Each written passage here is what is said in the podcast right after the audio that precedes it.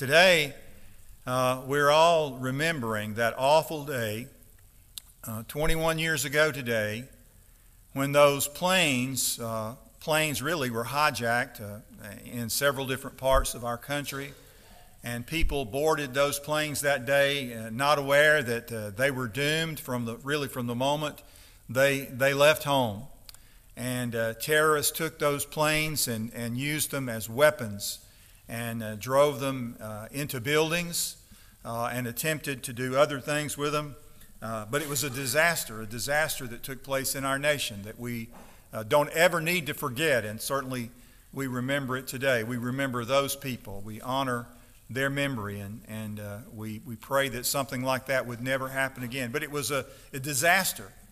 But in some ways, it was a predictable disaster, a disaster that we've been talking about in the book of Romans because Paul said when Adam sinned, he unleashed that disaster and every other disaster that ever happened on planet Earth. That's what he has been telling us all through this time. So we just look at look back at Romans chapter 5, verse 12, where Paul said, "Therefore just as sin came into the world through one man and death through sin, so death spread to all men because all sin, the sin of that one man, left us all doomed to sin and death. So, what I've been trying to help you see over the last week is as just as those buildings collapsed after the attack from those planes, even so, when Adam sinned, the infrastructure of the human soul collapsed into ruin.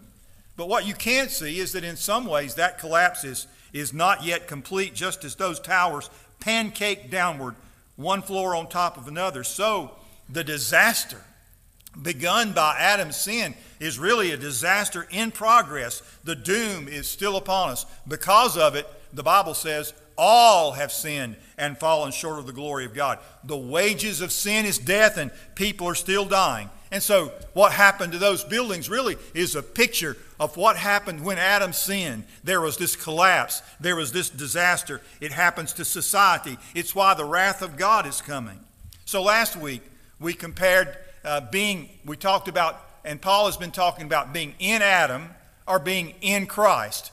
When you're, you're born in Adam, you were part of Adam, you were connected to Adam, but when you place your faith in the Lord Jesus Christ, from that moment forward, you're connected to the Lord Jesus Christ. You're in the Lord Jesus Christ. And we sort of looked at being on a plane or in a plane as, as giving sort of a, a crude illustration to, to help you understand about what that was like. A plane that's, that's going to crash, a plane that's going to make it. And so I called you last week out of Adam I challenged you to come out of Adam if you haven't placed your faith in Christ and to do so, to put your faith in the Lord Jesus Christ. That will change your destiny for all eternity. So once Adam sinned, Paul is telling us in the book of Romans, every person from that day forward lived under the power of sin. Sin reigned, death reigned. No man was ever able to break the power of sin or death. No one was able to do that but one, and that's the Lord Jesus Christ. He and He alone was able to live without sin. Have you been able to accomplish that in your life? I don't think so. But the Lord Jesus accomplished that. He was sinless. He defeated every temptation. What was the ultimate? What do you suppose was the ultimate temptation he faced? Well, I would suggest to you that it was the temptation not to die, but Paul said he was obedient unto death, even the death on the cross. And even while he was on the cross, he was tempted to hate the people that crucified him. But he didn't even do that. The Bible said, He said, Father, forgive them, for they know not what they do. He died on that cross. He died for our sins. But Paul says something else that that you need to see in verse 10 of the sixth chapter of Romans. This is what Paul said, and this is very important for our discussion today. And it's important eh, connected to what Paul said last week. He said, For the death that he died, he died to sin once for all, but the life that he lives, he lives to God. Okay, Jesus died on the cross. What happened on the third day?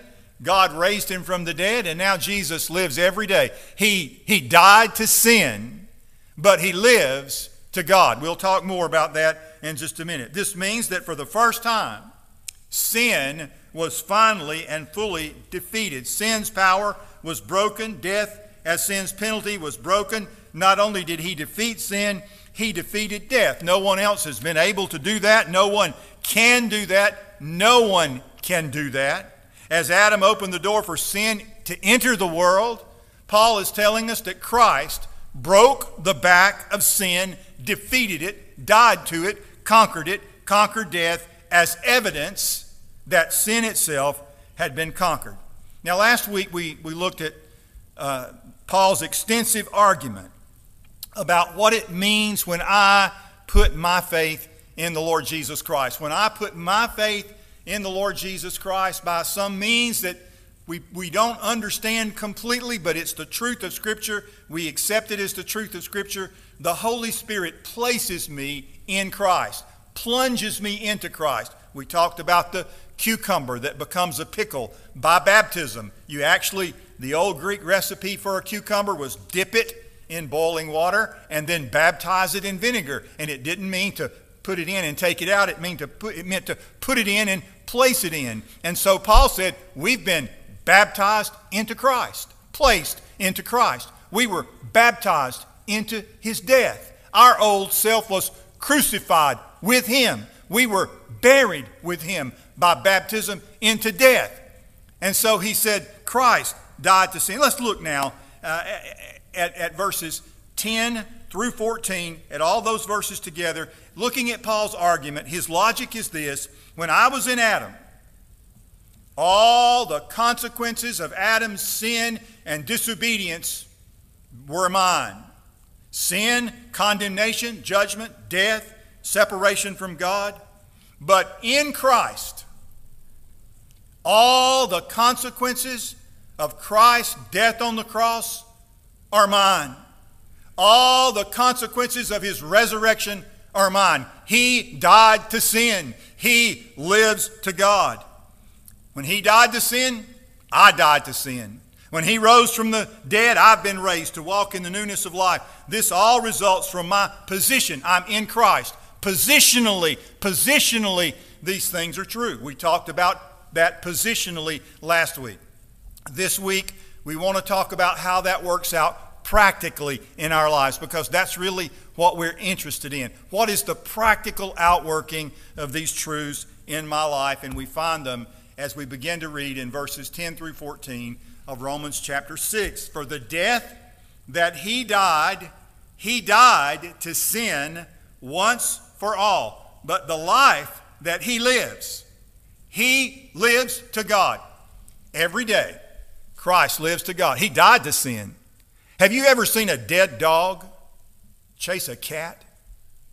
A dead dog has no interest in chasing a cat. A dead dog has no passion to chase a cat. He says here, he died to sin. He no longer has any passion for sin. Sin has no power over him. Sin no longer can tempt the Lord Jesus Christ. He broke the back of sin. He died to sin, and he lives to God every day. He lives to God every day. He lives to the glory of God.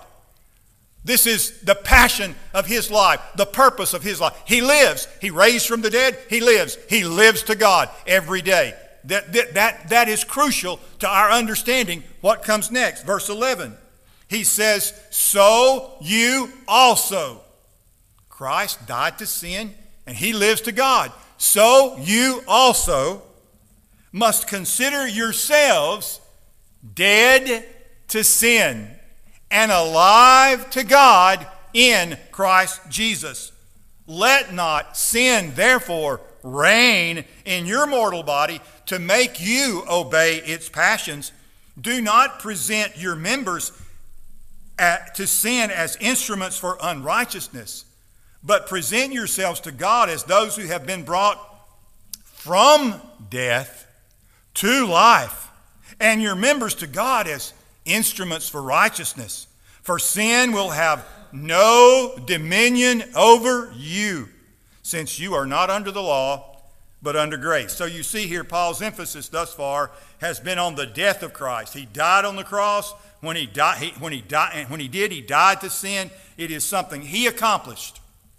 He died to sin. I can't accomplish that. You can't accomplish it. Nobody was ever able to defeat sin but Jesus Christ. He defeated sin, He defeated death. Now He lives to God. That's the obvious emphasis of verse 10. But look at verse 11.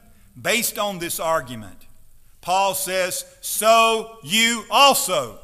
Remember, we've been talking about in Adam. So you also. In Christ. So you also. You must consider yourselves dead to sin, but alive to God. This means that based on what he accomplished, understand this, based on what Jesus accomplished and what only He can accomplish, so you also reckon or consider yourselves dead to sin, but alive to God in Christ Jesus. What is He saying here? He said, Because Christ has defeated sin and death and now lives to God, you must act in faith, accepting the fact that these things are also true in your life. Last week we referenced Galatians 2:20. Many of you know Galatians 2:20. You can quote it by heart. Paul said, For I am crucified with Christ. Nevertheless, I live, yet not I, but Christ liveth in me. Christ liveth in me. Christ lives in you. If you put your faith in the Lord Jesus Christ, Jesus Christ lives in you. What kind of life does Christ Jesus live? He lives to God. He lives to God every day. Do you see this picture? Paul said, I'm crucified with Christ. As he said, he made that argument dead, buried, crucified with Christ. Nevertheless, I live, yet not I, but Christ lives in me, and the life I now live, I live by faith in the Son of God who loved me and gave himself for me. You want a practical application for that? Here it is. Here's the first point in the message. There are only three, and they're going to come quickly from this point. You must accept by faith that you are dead to sin and alive to God, not based on anything that you can do or by any power that you have, but based on the power of the living Lord Jesus Christ, who himself died to sin and rose again by his power. Now, how is this different from what I know to be true of my own efforts practically? Well, obviously, Christ lives to God. He lived in victory over sin while he walked on this earth. He died to sin and now he lives to God. Sin has no more power over him. And because he has the power to live in victory over sin, if he lives in you, you have the power to live in victory over sin. That is the way he lived his life every day. And he lives to God that way. Paul had no power to live in victory over sin. I have no power to live in victory over sin, not personally, but Christ has that power. If we consider this in terms of being on the plane or in the plane, then depending on the plane I'm on, whatever happens to the plane happens to me. And when I put my faith in the Lord Jesus Christ, I am taken out of Adam and placed into Christ. I don't have the power to fly, but when I'm on the plane, I rest myself in the power of the engines and in the skill of the pilot, and in the case of being in Christ, I am to rest myself in Christ's power to give me victory over sin. If you get up every morning and say, Man, I'm going to whip the devil today. I just feel like I'm on top of the world and I can whip the devil. No sooner than you walk out the door, you will fall flat on your face because that is not a power that you have. It is only a power that Christ has. And if He lives in you, then Christ in you will give you power to live in victory. Paul said, I can do all things through Christ who gives me strength. So you shall consider yourself, according to verse 11, dead to sin, but alive to God in Christ Jesus. Let me give you a simple illustration. In one of the storms on the Sea of Galilee, the disciples were in the boat alone. Jesus came in the middle of the storm walking on the water. You remember that story. The disciples saw him, they thought he was a ghost. It got in Peter some way to say, Lord, if it's you, bid me to come to you on the water. I don't know what Peter was thinking, but that's what he said. And so Jesus said, Come on. Can Peter walk on water? No. Peter can't walk on water. Did Peter walk on water? Yes. Peter walked on the water to go to Jesus miraculously. Peter walked on the water. He did exactly what Jesus was doing. He was walking triumphantly over the waves, just like Jesus, until he took his eyes off Jesus. And when he took his eyes off Jesus, what happened? He sank. And that's what happens to us often in life. We think we can do it on our own. We think we can pretty well live in victory. We think we've got the Christian life all figured out, and all we have to do is live every day uh, depending on our own strength and not depending on Christ's power. And as soon as we do, what happens to us? We sink. But Christ in us will give us the power to live in victory. That's what Paul wants you to see here. The power to live in victory over sin is not in you, it's in Him. Paul said, Not I, but Christ. It is not in what you can accomplish, it is what He has accomplished. You're in Christ. Like being on the plane, if the plane flies, I fly. Not because it's in my power, I rest myself in the power of the engines and the skill of the pilot. So it is for those who are in Christ. The power is His, the victory is His, not I, but Christ. Now, do you believe that? Well, Paul said in verse 11, You must believe it. You must. So you also, as He died to sin and lives to God, so you also must consider yourselves, reckon yourselves, decide, yes, I'm also dead to sin, but alive to God in Christ Jesus. Now, that's the outworking of this in my life. The power is mine, potentially, but not automatically. Look at verse 12. He says, Let not sin therefore reign in your mortal body to make you obey its passions.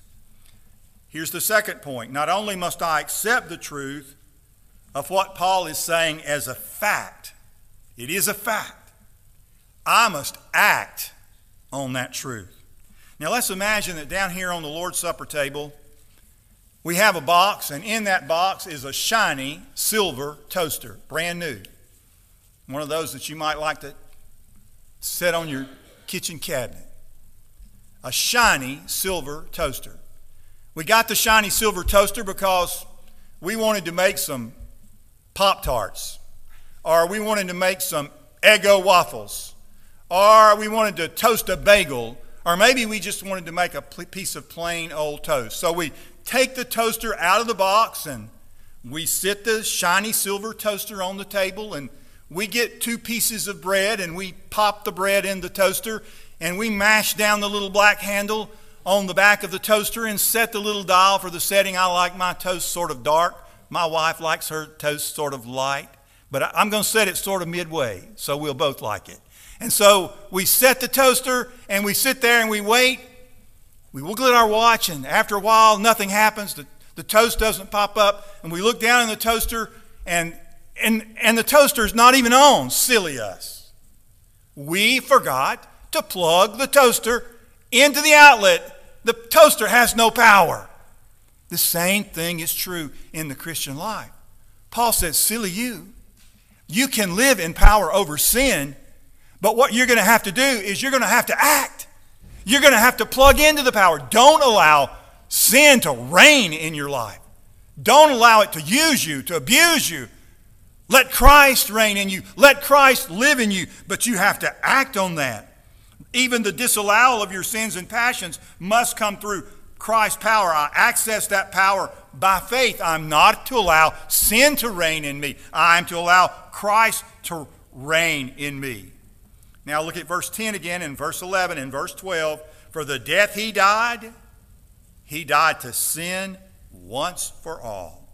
But the life he lives, he lives to God. So you also must consider yourselves dead to sin, but alive to God in Christ Jesus. Let not sin, therefore, reign in your mortal body to make you obey its passions. So, first, I am to accept by faith the truth presented.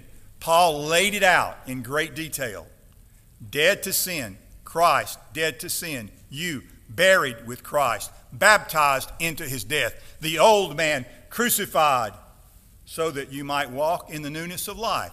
So consider yourself dead to sin, but alive to God. Second, I'm to act on my faith with conscience, res- conscious resistance against the devil and against sin, depending on Christ who lives in me to give me power.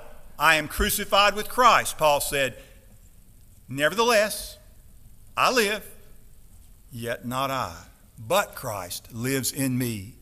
And the life I now live, I live by faith in the Son of God, who loved me and gave himself for me. Now we look at verses 13 and 14 and then consider our last point in the message this morning. I'm going to be reading from the New Living Translation. Do not let any part of your body become an instrument of evil to serve sin. Instead, give yourselves completely to God. You were dead, but now you have a new life so use your whole body as an instrument to do what is right for the glory of God. Sin is no longer your master. Now imagine that. Just imagine that. Just imagine the last phrase there in verse 15. You, I get a picture suddenly of Lazarus dead in his tomb. Jesus said, Lazarus, come forth. You know that story. And Lazarus came out, still wrapped in his grave clothes. Death defeated, but still in bondage. And Jesus looked at those around him and said to them, Loose him and let him go. Sin is no longer your master. But part of this depends on you. Part of this depends on you responding to what the scripture says here. In the, the King James says, do not yield yourselves. And in the English Standard Version, it says, don't present yourselves and it means to place something nearby. So let's just say you've got an axe. What do you do with an axe? You chop wood. That's what you do with an axe. You swing it and you chop wood with it. Now, let's just say you've got an axe and you wake up in the morning and you see a homicidal maniac and you put the axe within reach of the homicidal maniac. That would be a stupid thing to do, would it not? What's he going to do with it? We don't even want to think about that. Instead, I want to take that axe and I want to put it over here out of his reach, but maybe within the reach of somebody who can protect me, and I won't have to worry about what's going to happen. And Paul says if you take the, the members of your body and you put them down beside sin and you say, Here, see if you can reach out and take me and use me for what you want to do. Do you know what sin will do with you? Exactly what a homicidal maniac will do with you destroy you, destroy your family, destroy your reputation, leave you guilty, ashamed. Is that what you want to happen? Paul said that doesn't have to happen. You don't have to do that. Don't present any member of your body your hands, your feet, your eyes, your tongue. Don't, your mind, don't give it to sin to use. Instead, get up in the morning and say, God, here's my feet, here's my hands, here's my ears, here's my eyes, here's my mouth, my mind, my body, every member of it. God, would you use it for your honor and your glory? You have the choice to do that because sin is no longer master over you. One person said, it's sort of like, you know, you, you're a slave. You were once a slave and uh, you worked for a master and now you're not a slave anymore and you have your own land and you're working in your or you're working for a new master and you're working in his field and across the road is your old master in his field and he keeps beckoning you to come over and work in his field you say no i don't have to come over there. I don't have to come. I, I work for a new master. You're no longer my master. I don't have to serve you anymore. I'm not in dominion under you anymore. I have a new power in my life I have a new presence in my life. I'm dead to you. I have no desire to be with you. I have no desire for what you can offer. Your passions no longer interest me because I know they only cause me hurt and pain. What I want is what my new master can give me. I am crucified with Christ. Nevertheless, I live. Yet not I, but Christ liveth in me, and the life that he lives, he lives to God. And I choose by faith. Now, what do you think? How is this so? Well, let me ask you something. Everybody here who's saved, who's trusted Jesus as your Savior, you would tell me, I'm going to heaven when I die. How do you know that? You say, I know that by faith. I'm standing on the promises of God's Word. God's Word says, the Bible says, Jesus loves me, this I know, for the Bible tells me so. I believe it. The Bible believes it. God said it. The, the Bible says it, and that settles it. It's the same here. God has said it. Sin no longer has dominion over you. When you put your faith in Christ, you are dead to sin and alive to God. Christ lives in you. And the life that he lives, he lives to God. So you also. Let's pray.